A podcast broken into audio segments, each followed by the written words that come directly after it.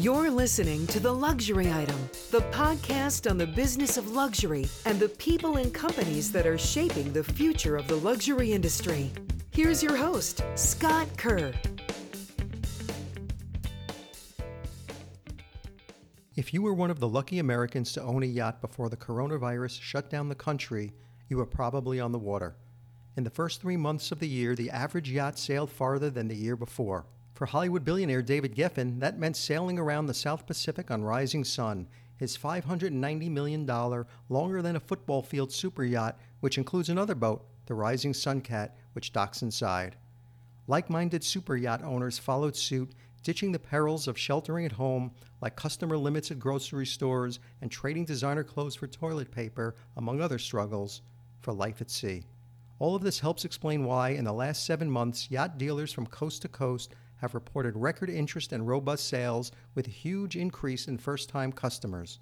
Size, horsepower, and performance on the water are often key criteria for boat buyers about to make a purchase, but interior design has become a make or break factor in many deals. As yachts have grown larger, there's more room for sophisticated interiors that mimic homes, hotels, and even bars. And in the age of COVID 19, interior designs of vessels have become even more important as they've become a popular and safe way for affluent families to get out of the house and work off the grid.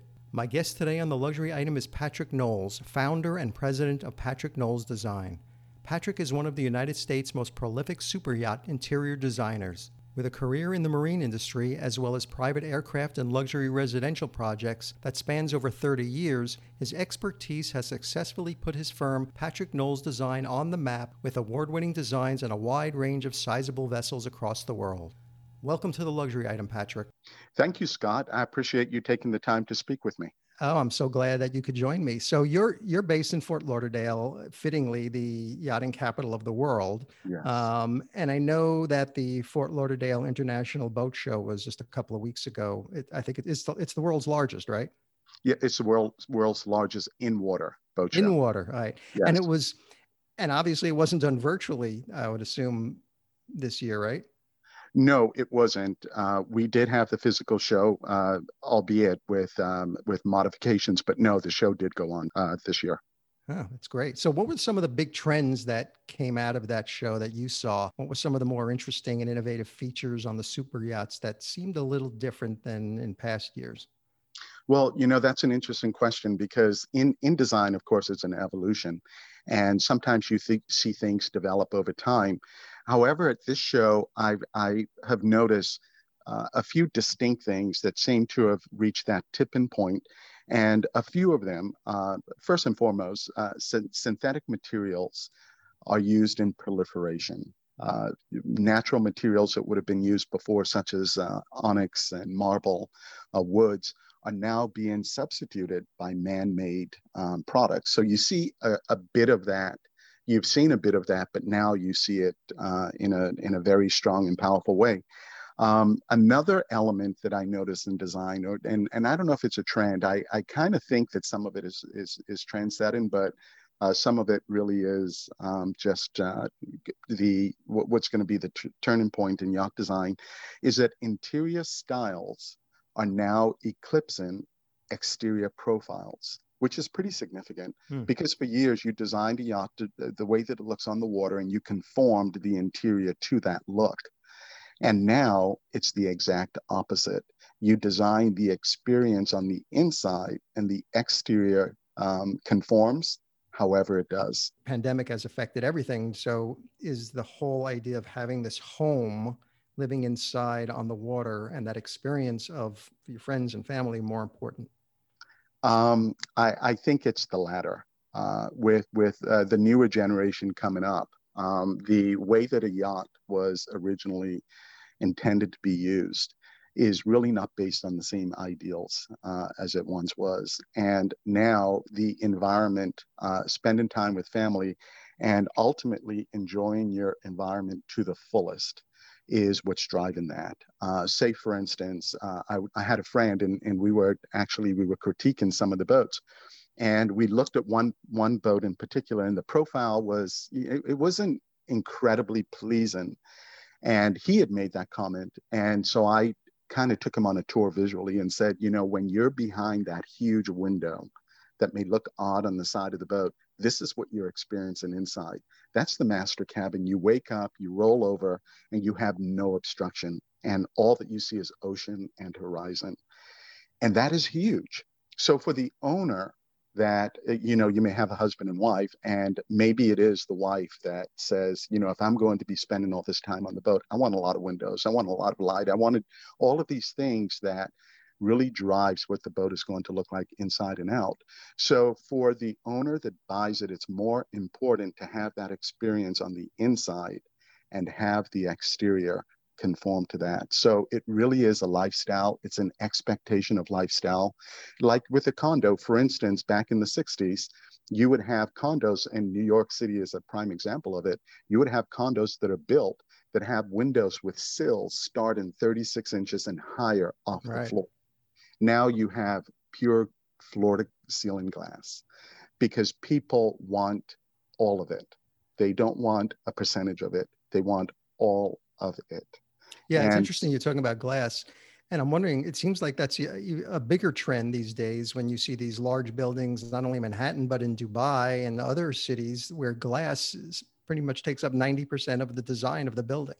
Yes, and that really goes to speak to the desire more and more to not be separated from your environment. And when you think of a boat, um, especially when you think of a boat, you go on a boat for the pure purpose of uh, enjoying an environment, you enjoying the sea. And so, what good is it if you are spending your time on board and you're sitting in your salon and you have to pretty much sit up straight, if not stand up to see the, the horizon. So yes, glasses become paramount. It helps us to feel connected with our community, with our environment, with nature. It's it's a huge, huge um, built-in uh, material that has seen a lot of uh, design evolution over the years, and even structural glass that's in some cases taken the place of uh, walls. Yeah, was there a lot of optimism at the show? Um, there there was in the sense that um, it it occurred. Number one, uh, we were, if I, if I'm not mistaken, I think we were the only in water um, boat show, significant boat show that had uh, taken place in 2020. And so it was uh, optimistic in the sense that maybe this is the um, beginning of a return to, at least in our industry, to be able to communicate and interface with our colleagues and with our customer base. That's great. So, so what's your story, Patrick? You know, why did you choose design and specifically yacht design? Well, I love aesthetics, period. Uh, whether that is land-based, whether that is, you know, in marine design. I started in aviation design. And I guess I recognized from a very early age that I saw how design and how aesthetics actually impacts mood. And, and I knew that uh, before I even entered into the field, but when I was uh, in my studies, and you study the psychology of design, the psychology of color, the psychology of light, the, the psychology of composition, and you realize how powerful design is in the way somebody lives their life. And sometimes it's even uh, dictating the quality of their life. And that's why you have some people that specialize in designs that are for the elderly or for the impaired, because what they design will have a direct connection to the quality of the experience of life that the occupant uh, feels in it. So mm-hmm. I, I always had an appreciation for that. Uh, why yachts? Um, I, by nature, I, I love restrictive parameters. I thrive. I thrive better when when when there are parameters, and I know what those parameters are. And the reason why is because I like the challenge. I like to be told that there is something that needs to be done. However, here are the limitations. To me, that's when you get the brain exercise because virtually anybody can design if there's no parameters, if there's no restriction. So you you take that to the ultimate level when you design in aviation because restrictions are everywhere. Um, but with marine design, with the latest in the certifications, it's becoming more and more restrictive, which I, I thrive in, in that part. So that's why I chose yachts. What does your design process look like? You know, how long does it take to create a design that you're actually happy with that you want to share with others? Um, well, that's uh, that that can run the gamut. Um, it, the typical design process is is first of all know knowing who you're designing for. So listening intently is very critical because if you don't, you're you're not going to hit the mark as to what the request is. And then, of course, after you you understand that um, it, that needs to ferment whether that is something that happens within the same day or within the next uh, day or week or months however it is but that needs to ferment and that needs to congeal into something of substance to where that is then reflected back to the owner and that first blush of do i understand you uh, to the owner is usually done in in hand sketches uh, which is to me the most powerful way of communicating somebody's thought. And then once that's all together and you mutually understand each other that, yes, we are on the same path, then we move into the technical aspect of bringing that design to fruition. Uh, and, and those are the basically the concepts. And, and we design from A to Z, but it basically starts from listening, thinking about what you've been told to do or asked to do, reflect that back uh, as an affirmation and um, then moving into the technical part of the design, which really takes a lot of the glamour out of it. The bringing the concept from somebody's mind to that initial presentation of "Do I understand you?" That's kind of like the what we did the courtship. Uh, that's really the icing on the cake. And once that is done, then now we get to business behind the scenes. We get involved with the technical nature of it, the structural nature of it, the engineer nature of it, and also the business of design of making it happen. And that's just basically, you know, that's mechanical. But that's really my process. So obviously the world has changed dramatically in the last seven months. How has it affected your business? Well, it's um, forced us to um, become elevated in our communication. Um, we, our craft is really based in emotion, and e-meetings aren't emotional. And there's so much that is reliant upon that eye to eye and all of the uh, instinctive things that you perceive and that you feel and that you receive um, from your your client uh, is very important. And to be able to maintain that same level of engagement in a capacity that is not one on one, it's either through a, an electronic media or through packages in which you are expressing your thoughts um, without them seeing you or without them being engaged in a conversation with you. So, a lot of what we've been doing lately is that, and we've always done this because by nature of the fact that we design for an international clientele. Uh, we don't see them often. And also the shipyards that we uh, collaborate with uh, aren't, most of them aren't local. So we're already dispersed. So we've been used to that. But what we've not been used to is that part where you really engage the customer on an emotional level. So what we've been doing is we've been doing everything that we've done before, but now we've been doing videos where I speak and I have the presentation with them and I give them the pros and cons. So they can open the package and they can watch a video and they can listen to me speak to them. And so that has been something that we've really been finessing since the start of the pandemic. And quite frankly, um, when we're beyond this, um, I, I don't know if I'd want to return to the other way because it becomes so concise and you can drive the point so clearly in this presentation because when you're in person, there's a lot of extraneous things that are very distracting. But in this mode, it's not. Essentially, you're making an influencer video for uh, for your audience. Pretty much. And, and it's much more efficient. It is very efficient. Very efficient. Like I said, when when you meet in person, um, you and and especially if you know for most of my clients when i go to have a meeting with them i travel to them and i'm either staying on board or staying at a hotel going to their home whatever it may be and when you are there for a meeting they have me and that may be for a day or for several days so really the time needed to accomplish the meeting may collectively be three or four hours, but they may have 48 or 72 hours with you.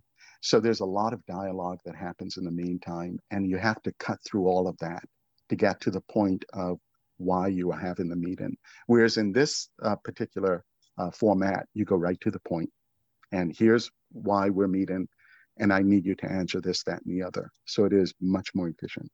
Did you have to invest in any kind of new technology, like 3D technology at all, or um, this was fortunately, fortunately not, because we've been heavily involved in in virtual uh, presentations, and um, actually very involved, and it's been a huge part of our communication skills. So no, we didn't have to do that. What did what I did have to invest in was my time, in the sense that um, when when when I design um, and I make a presentation, I don't need notes. I, I can just sit in front of you and I, I, I can paint that picture for you. Um, when you're sending a package that's electronic, now I have to convert that into a dialogue and I have to position that, I have to word it in such a way to number one, get the point across, number two, engage them, keep them engaged, convince them, so all of that takes a lot of writing, actually, and then I have to record it. So no, we didn't have to really engage or spend more money in new technologies. I had to shift the priorities of my time and how it fit into that same cycle of the design presentation. So I gave up the travel and that in-person time, um, but then it was replaced with the time needed to actually script these presentations, which is huge, actually. Yeah. So, from a business standpoint, where like, what were some of the lessons that you've taken away from this whole experience over the last seven months? Um, I I would say really it's an extension of what we had just spoken about, and that is uh, to learn to design and present, um, and how to formulate it absent of my presence, and being able to communicate that craft uh, in a way that still can get the results that are needed, which is decisions at the end of the day.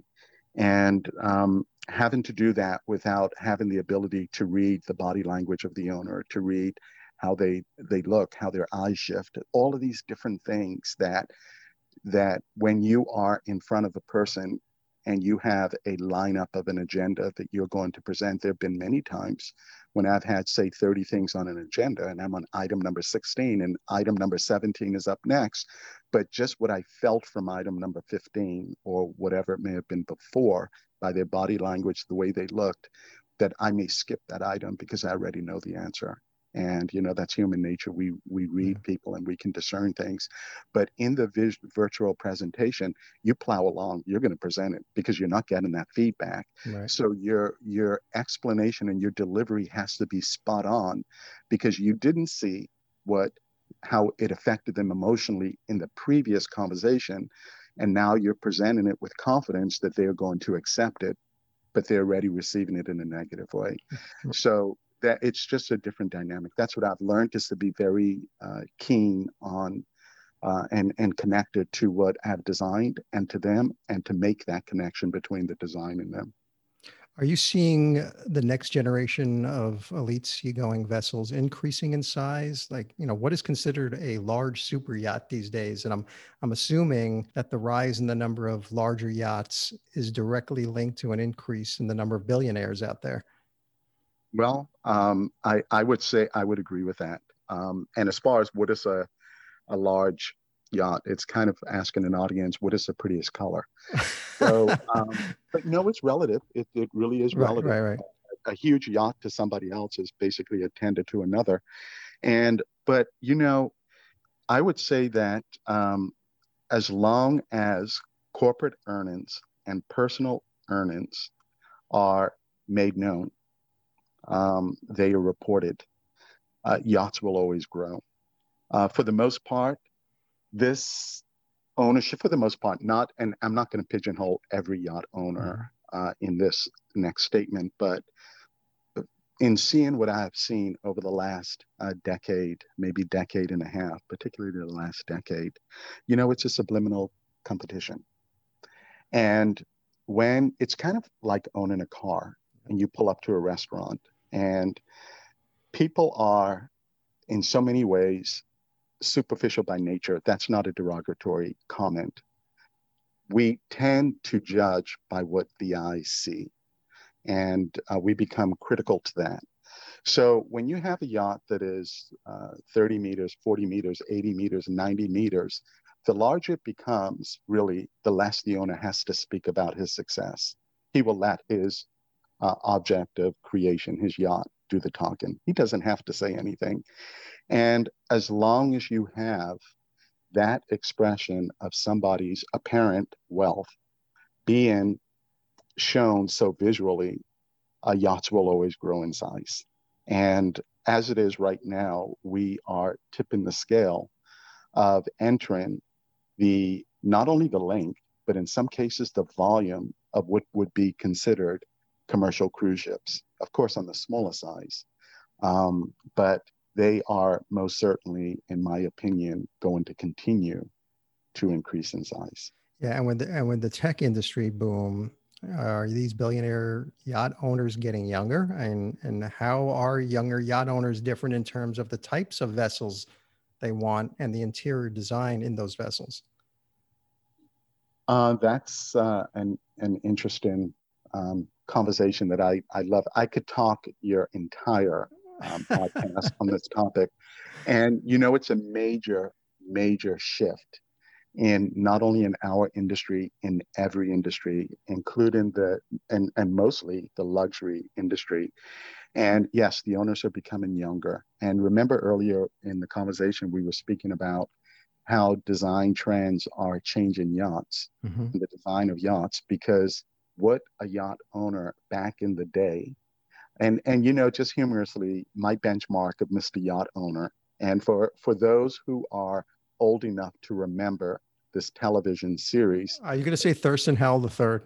You yes. And for whoever's listened to this we did not plan this yes. No. Thurston howell the third you know, even though the minnow was only 30 feet Wait, long. For, for our listeners, just to say our, our listeners, um, that was a character on a TV show called Gilligan's Island yes, thank you for clarifying that. I would have taken it for granted, but uh, thank you. But Scott, really, when you think about Thurston Howell III, um, it's a persona that is representing so many things. Um, it's it's the type of individual he is, the class that he's in, the expectation that he has from others, himself, his belongings. All of these things are are kind of packaged into this persona, this character, Thurston Howell III. Now, Thurston Howell III, I would say that if we were to take him as the quintessential yacht owner, and he was the basis of, he was the typical client that you would think of when a yacht was being built back in the day. We're mm-hmm. talking maybe 30, 40 years ago, uh, 40, 50 years ago, maybe. Um, so now we're on to Thurston Howell III's grand kids. If not, we're beginning to enter great grandkids mm-hmm. at that point. So, really, the ideal has totally changed. So, with that in mind, what was important to Thurston Howell III uh, is no longer important to this new generation, the descendants. And what, what would that be? What is what what is more important now? I give you a good younger example. generation. A couple of things. I give you a good example, and and this example is probably going to make some listeners head spin. Um, I have a client uh, that we had designed a project for, and they have an affinity for brands, luxury brands, and it's very important to them. And when we designed that that vessel, it was a sizable vessel. When it came to everything that is placed on the table, the the the dining table, whether it's dinner, breakfast, lunch, snacks, anything that goes on the table or that supports what goes on the table, like hollowware, serving platters, anything that has to do with supporting the dining experience on that table, they spent in excess of $1 million just for hmm. that. Now, let's apply that to the new generation. There's a term that I've been using a lot, and that term is disposable luxury. So now you may have said that you may say that yeah, Thurston Howell III back in the day, okay, he spent a million dollars what went what went on his table for his dining experience. So here comes the grandson and the granddaughter. It's not important to them. What's important to them that they would ask their designer that here you are designing a boat for me. We're going to take delivery in three years. It is your job to tell me when when I take delivery of my boat, what is the latest and greatest in everything, including color. And you may say to them, oh well, you know, the forecast is when you get closer to it that the color of the year is going to be orange, hypothetically speaking. Okay. Well, I want everything on the table orange. And when the next year comes and the accent is green, then just go ahead and throw out, donate, sell, give away everything that was orange. But while they had the orange, they were living in their luxury because they love it. Right. I have the latest, I have the greatest. So it doesn't matter if the plate that they're eating on is $7 or $20 or $550. It doesn't matter. What matters is that they experience the luxury of what they want when they want it for as long as they want it and they get rid of it and they're not going to break the bank doing it. Now, when you take that mentality and you take it from the top down, um, my wife and I had a luxury goods store and we pervade um, high-end brands, the, the most expensive brands you can imagine. And uh, I won't name them. And during our ownership of this business, we began to see such a decline, a fast decline of the interest in these brands.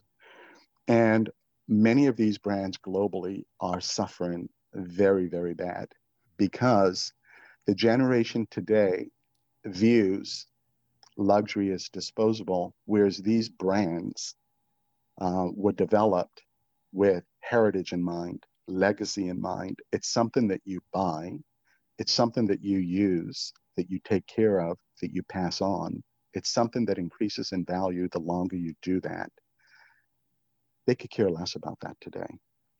So when your brand is based upon legacy and the preservation of legacy, start looking for a different way to really expand that base of your customers because disposable brands is what's here today.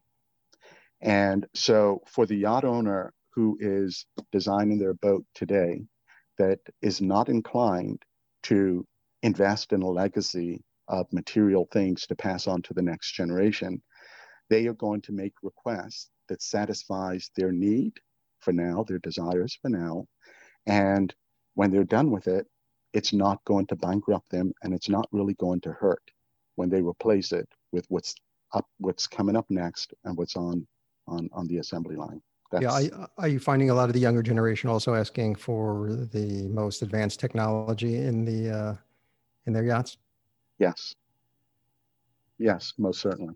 Do they, they, do they request specifics, or you just do they just say, "Hey, just give me the latest technology you have in broadband or whatever it is, because I'll be out to sea," or do they specifically come in with the types of technology they want no, not not not typically. Not typically. When in in in the technology, um, when when you design a boat to accommodate uh, communication, uh, you, you think about all of the communication systems that you have on a on a vessel, and the ability to communicate. Um, you know, in, in many different formats, including satellite communication, uh, which is is becoming less and less expensive, but it's still expensive. But when you have a basic platform on board, to support a vessel like that. Um, it, it can it can fill the need or the request of virtually anything that the owner can throw at them. So no, so long as you have a solid platform of communication and network that you can um, build on, um, it it uh, takes care of all of their needs. So no,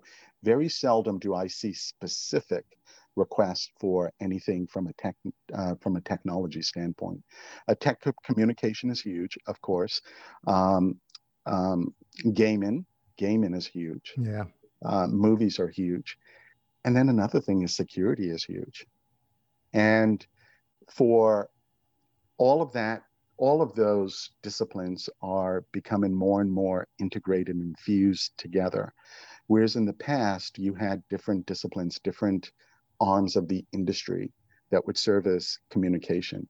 And then you would have uh, audio and video or audio and visual, and you would have security. These are all different uh, arms within the industry, not only the marine industry, but all industries. And now you have this melding together.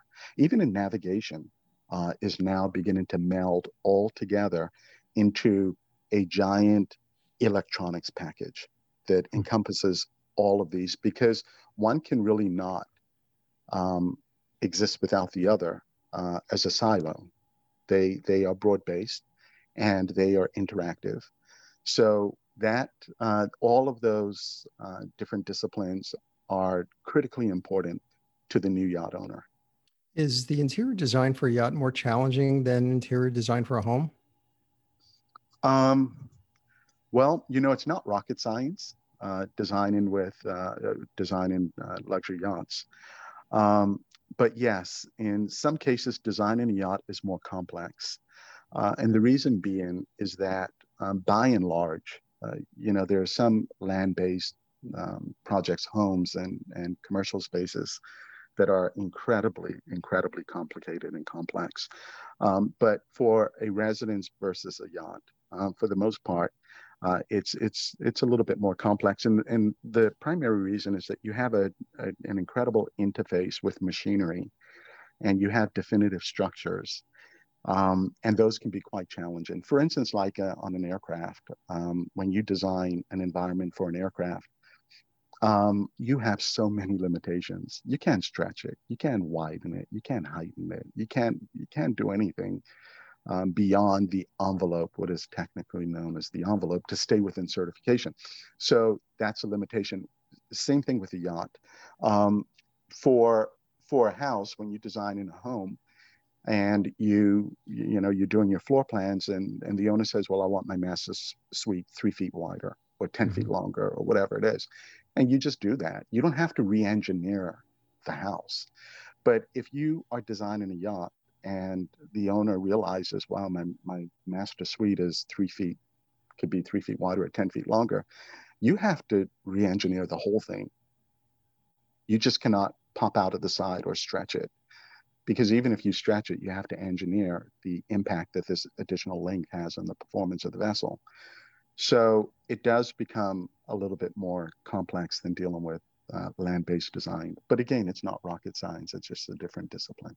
So when people are evaluating a yacht's purchase, is it usually as a couple? Who is generally who generally makes the purchase decision? Do they does one person focus on the engine and the mechanical systems and first, and then the interior design? How does it usually work? Ultimately, it's the owner uh, for for every owner, and that really runs the gamut. Um, you have some owners that uh, many of my clients, fortunately, many of my clients I have a personal relationship with, and we we go through everything on the vessel uh, for the most part.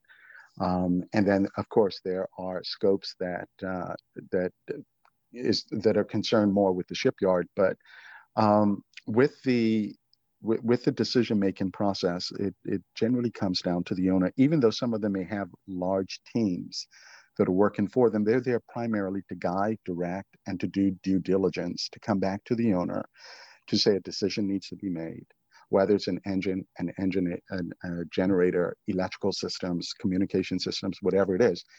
Ultimately, the owner is going to have to make that decision, but he has a team that is vetting all of this um, information, gathering this information, and giving him pros and cons to all of his decisions that he has to make. And but ultimately, it's the owner.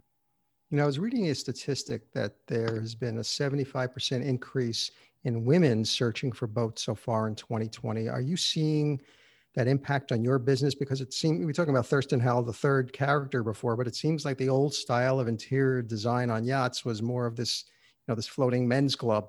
Um, so are you seeing seeing more women um, getting involved in uh, a purchasing a yacht and obviously the design as well? No, not yet not so far, but that will for sure change um, because you can just take a look at how things are evolving in society and it's only it's really only a matter of time and you know that's an interesting comment that you made as far as a gentleman's club and that really is what yachting was all about it it was for that that rich millionaire. By the way, the millionaire back then, which you know, a millionaire seems to be nothing today. It seems like the person sitting on the corner of the street is a millionaire. But back then, when you had a millionaire that built a yacht, and you think about a yacht that he may have built that's maybe just at 100 feet or over 100 feet, and that was just so incredibly huge. And not only in size but you know just an accomplishment financial accomplishment. And typically it was driven by a man uh, and the conducted business um, when he's on land, but then the yacht became an extension of his his business, whether it's through entertainment or whatever. But it was basically for uh, driven by the man and his family, or maybe his buddies, and they go on trips and whatever. But uh, that has changed, and we are. I'm seeing other sectors of my industry that I work in, where women are the taking the lead in massive projects, massive purchases. I've not seen it uh, with a client on the yacht side yet, though, for my company. You know, so for a thirty to forty million dollar yacht, what percentage of that cost usually goes to interior designing, furnish and furnishings? Okay, well, that's a very big swing. Uh, it depends on what is included in that. And if you were to really take a fully comprehensive interior start to finish millwork stone all of the FF and E, which is fixture, furniture, and equipment, you know, that can range, uh, and, and also the degree of fit and finish. Um, that can range anywhere from 25, 40, sometimes even tipping 50% hmm. of the vessel uh, easily, easily. Uh, you know, the, the cost of anything is in the detail, and the detail of every yacht is found in its interior components. So it it is a, a pretty uh, pretty large percentage of the overall. It's an important percentage because that's really the environment and that's the experience of the owners. So, what are some of the more popular features that your clients are asking for in some of these larger yachts? Well, um, we find, I find, uh, and and we deal with uh, quite a broad section, uh, excuse me, cross section of um, owners is autonomous control. That's huge. That's huge. And also whole system control, consolidated controls, um, less local and less I- isolated controls. They are looking for, you know, now we have Alexa, and that that has an impact on the the psyche of um, all consumers because how wonderful it is. I, I don't know if you remember, I certainly remember growing up as a kid, and this is going to date me, but I remember when we first got a remote control TV. Mm-hmm. And before the remote control TV, there was somebody who had to stand guard of the TV, that they sat closer to the TV. So then when when when the viewers were bored with channel four, then it needs to go to channel six. Well, somebody needs to switch that channel. So when when we think about uh, whole whole house systems or whole environment systems that appeals to everyone. I mean how incredible it is for you to sit in your easy chair your favorite spot in your house and be able to control everything without having to stand up. Turn off this light turn on this light lower this um, temperature um, turn on this water at this temperature start recording this and recording that start cooking this start this is where we are so is there a lot of voice activation that you're including in these in the yacht design? Uh, no, no, actually. Is that uh, surprising? Because that surprises me. Yeah, I would think there would be more integration of Alexa into it, uh, into some of the um, some of would, the features.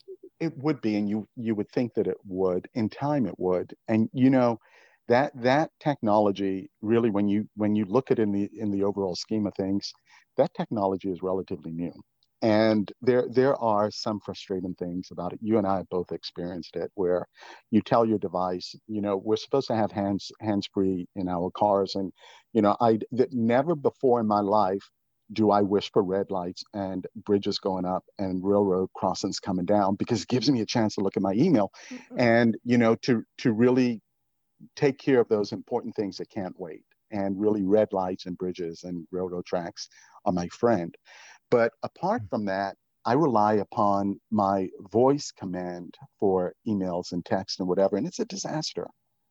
It's an absolute disaster. So, you know, that technology isn't there yet, not enough to really spend at this level because the outcome would probably be more frustrating than anything else. So no, it's very tactile. And if you want to call it analog, analog in the capacity of you have to touch it to make it work. Right. Um, but no, we haven't been seeing a lot of uh, voice voice command, but I'm sure that that's going to be changing before too long. So how is the pandemic changing super yacht design? Are you seeing more super yachts that are looking? And I think you actually inferred to that, inferred to this before that you're seeing more super yachts that are looking more like commercial vessels, mm. and you know luxury with the right tech and features that are made f- more for expeditions and adventures that will get them very very far away you know think you know ice breaking stern you know extensive spa to relax on a long after a long day of heli-skiing are you seeing more of that happening where you know these customers um, and these owners just want to get away from it all well, you know, let's speak it. Let me let me speak in terms of relative scale uh, in answering my question. When we think about the pandemic um, and it started, um, I was in Europe when the lockdown happened. I, I actually landed in Germany on the Thursday um, before the Friday that the country was shut down. So I basically flew to Europe, landed in Germany to get on a flight to come back. I was one of the last flights out of Germany to come back. And that was on Friday, February the 13th. Um, so when we think about when this actually came down on us, literally in a lockdown, um, we're really talking about nine, ten months ago. Um, there, there have been some changes and some responses, uh, knee jerk, if you want to call it, responses to the pandemic, sanitizing, face masks, social distancing, um, uh, recycling your laundry and and cleaning your vessel on a different schedule, a more frequent schedule. All of that, that's a given. Hotels do that, restaurants do that. So that's nothing new for the marine industry. Um, but when you think about um, consequential changes or reactions to this pandemic, we haven't hit the relative cycle yet.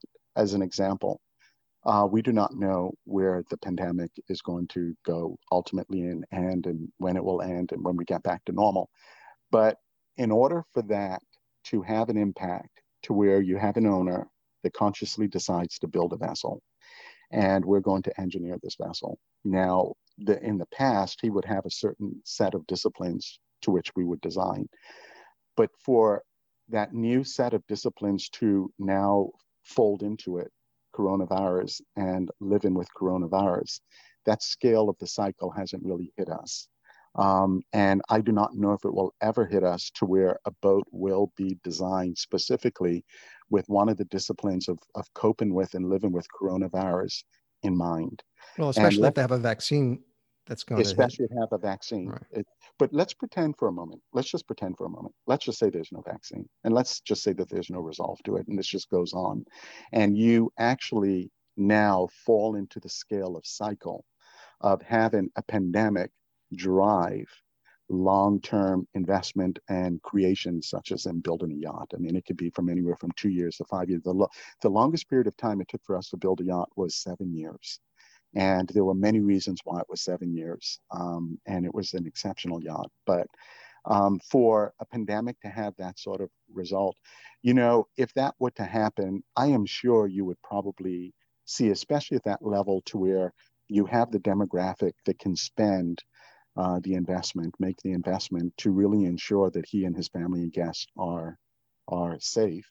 I imagine that you will probably have uh, sanitized, um, disinfectant quarters uh, that that people and objects will be subjected subjected to uh, frequently. Uh, you will probably have a development of um, impervious materials more so than what we have now that uh, discourages the, the, the, growth or the um, preservation of bacteria on surfaces. And so for the pandemic to really begin to drive any sort of consequential change in our industry or any other industry, I think it would have to be so prolonged. So for right now, it's the basic standard, what we know of as first line of defense, face mask, hand sanitizing, hand washing, social distancing, just being very clean with your surfaces and everything else. That's that's the extent of it. We haven't really had anything that's impacted. So, what is the yachting industry doing to become an, an eco player? You know, you think sailing and yachting enthusiasts would be particularly interested in the preservation of the marine, marine environment that they hold so dear because they want to enjoy it in the future. So, what are yacht designers doing to lead the green movement? Um, well, there are several things that uh, have been in the works for a while. I think the more that people become aware of maybe their environment around them, and you have many different uh, varying views of that.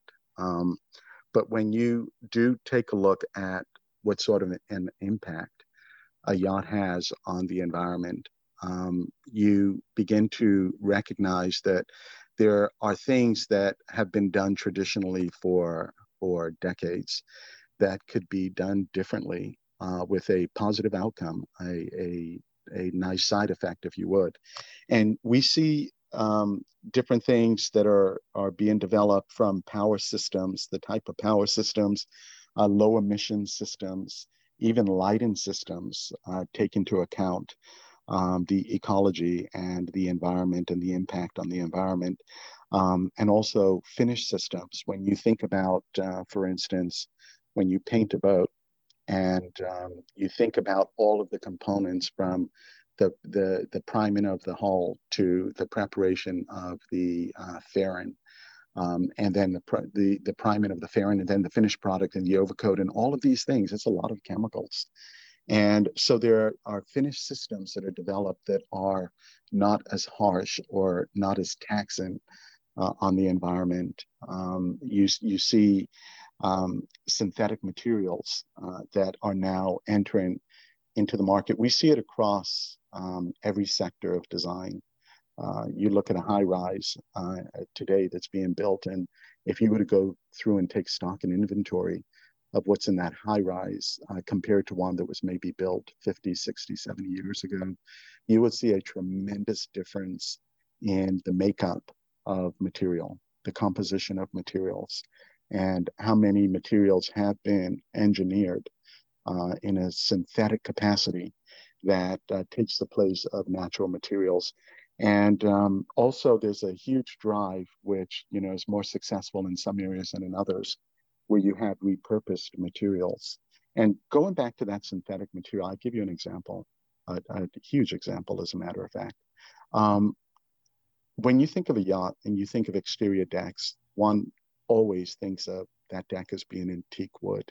Right. And um, you know, there was a period I remembered that uh, in in a in a certain point in my career, when we were designing and we were looking for just the highest quality teak, and and one of the best teaks is Burmese teak, and it became um, in such high demand that what was on the market was considered green teak. Green in the sense that it had not fully matured. It didn't have that golden luster. It didn't have all of the attributes that you would see in a nice, fully matured teak tree that produces these teak planks that are just art to look at. And so I remember that early in my career that, wow, you know, to find teak, we need to start to ask, is it matured? Is it green? Because we were using it more than it, faster than it can grow uh, in some instances. So today you have other products that, that emulates teak. You have many of them on the, on, on, on the world stage right now in the marine industry that when you're on a teak deck, uh, sometimes you have to really look and pay attention. Am I on a teak deck? Um, because in some cases it's synthetic.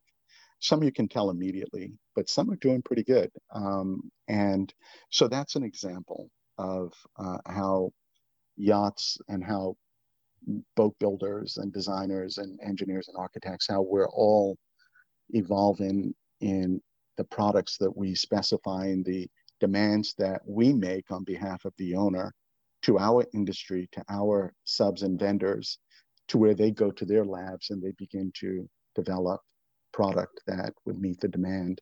And more and more owners are appreciating uh, synthetic material. In the past, it was a faux pas, but no, it's not anymore.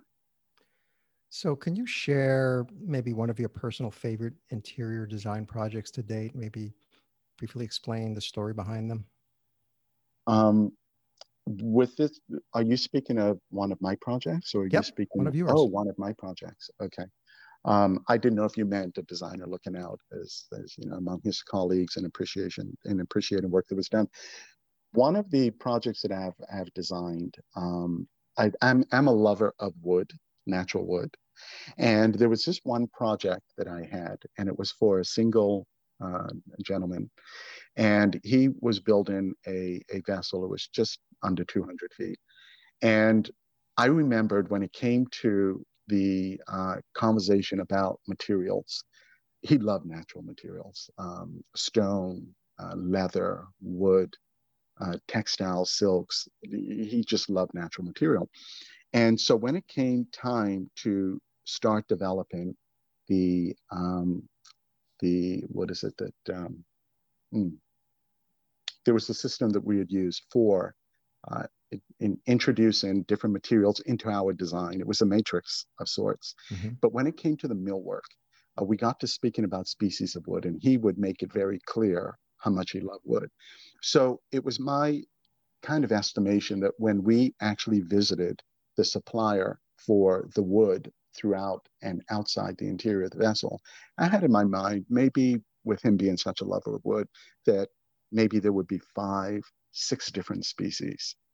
So when I got to the facility ahead of him, and I went through, and these are all exotics, by the way, and uh, huge conference room and huge flitches of veneer representing these tremendous logs.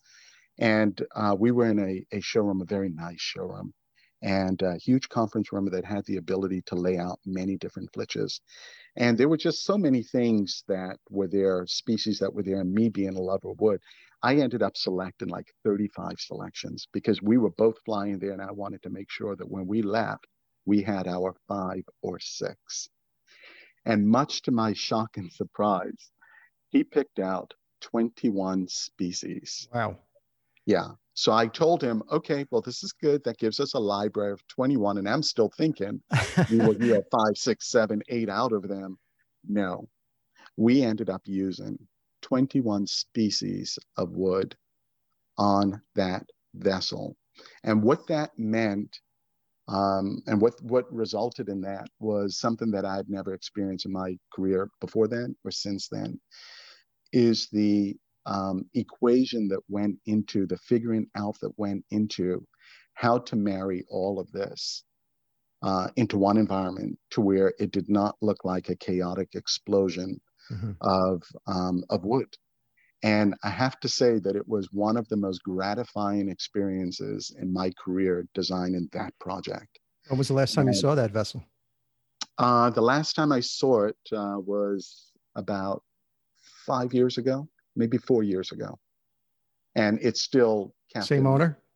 Still same the same owner right now. Still has it. Yes, same owner that still has it. Yes. And if and if you were a visual podcast, we would flash images of what this looks this vessel looks like, and I can point out um, in one frame all of the different species of wood uh, that's there that you would you would not you're not overwhelmed by uh, the amount of wood. It was really orchestrated in a uh, a very a tactical way. I was quite happy with it, um, but uh, as far as a, a, vessel that I reflect upon, a design that I reflect upon. I would say that that one was pretty dear to me. It, it, it, it exercised and it pushed me um, beyond several comfort zones. So, what kind of interior designs do you envision yacht owners of the future will want to see? Um, ultimately, um, I believe that there's virtually going to be no distinction between the interior and the exterior experience. Um, I was interviewed, um, coincidentally enough, by a gentleman yesterday for his new boat, and we were on his boat.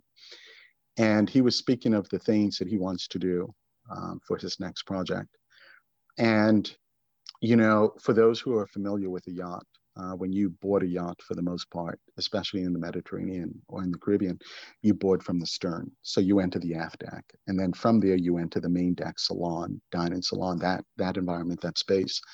And it's usually the most impressive, the most alluring, uh, captivating space. And um, you look at it and you move on. You go up to the sky lounge, you go up to the sun deck, you go elsewhere. And it's kind of the, the same principle for those who remember maybe back in, in, in the day when in a home, you would have a formal living room and a formal dining room, and your mom would say, "Get out of the formal living room. That's for guests." Go in the family room or go in the great room or whatever. And you had these icons, uh, these relics of rooms that just consume square footage. And then when you looked at the way that they're used, the percentage, the ratio of time, it's a waste. Um, it's never used.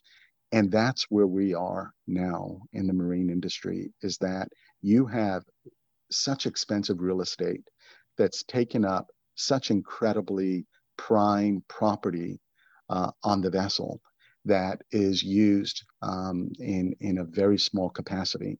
And now I see, even now, and your question is, what do I see in the future? But even based upon what I see now, uh, given time and into the future, I imagine that these once um, uh, these museum type rooms, main salon, dining salons, will now morph into an experience that blends seamlessly with the exterior.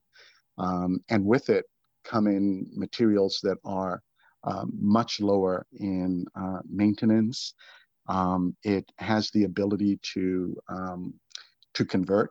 Um, convertible spaces are huge uh, to where maybe it serves this purpose uh, for one use and it serves this purpose for another use. So in the future, I see that there's going to be a lot of um, um, there's going to be a lot of correlation between interior and exterior spaces. And I think at given time, the interior as we know it is going to evolve into a really highly refined exterior experience, if that makes sense. It does. So, my final question, Patrick, which I ask all my guests, is the luxury item question. If you were stranded on a deserted island, much like the passengers of the SS Minnow on uh, Gilligan's Island, and you could have one luxury item with you, what would that luxury item be? It can't be any form of transportation, like, sorry, it can't be a yacht, can't be any form or air transportation, or anything that requires mobile service what would that one luxury item be? Well, first of all, um, let me uh, quantify that.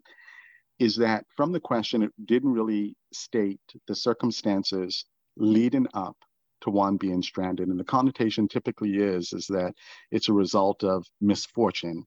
Um, and that's how I'm going to read your your question. Yes, I'm stranded. Perfect. Not by my my my doing, or of course not. right. Yes okay. You know luxury is relative and luxury is a valuable commodity but luxury is not always tangible. So for me um, being stranded on an island i would love the luxury of peace and contentment whatever the situation may be that if I have and I am at peace and I am contented, I can cope with whatever the outcome is of being stranded on that island. So whether I have communication or whether I have proper clothing or whatever it may be, I would say my best luxury would be to be at peace with that. Patrick, that's a great answer. I didn't expect that, but that's a great answer. uh, Patrick, thank you so much for coming on the show. It was a fascinating conversation. Thank you, Scott, for having thank me. you. I appreciate it.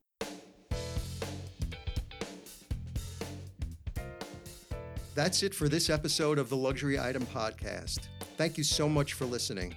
If you found this useful and entertaining, I would be really grateful if you can share it with a friend or colleague. I would love it if you subscribe so you never miss an episode. And while you're there, be sure to rate and review us on Apple Podcasts. It really helps other listeners find us. The Luxury Item Podcast is a production of Silvertone Consulting. I'm your host, Scott Kerr. Until next time.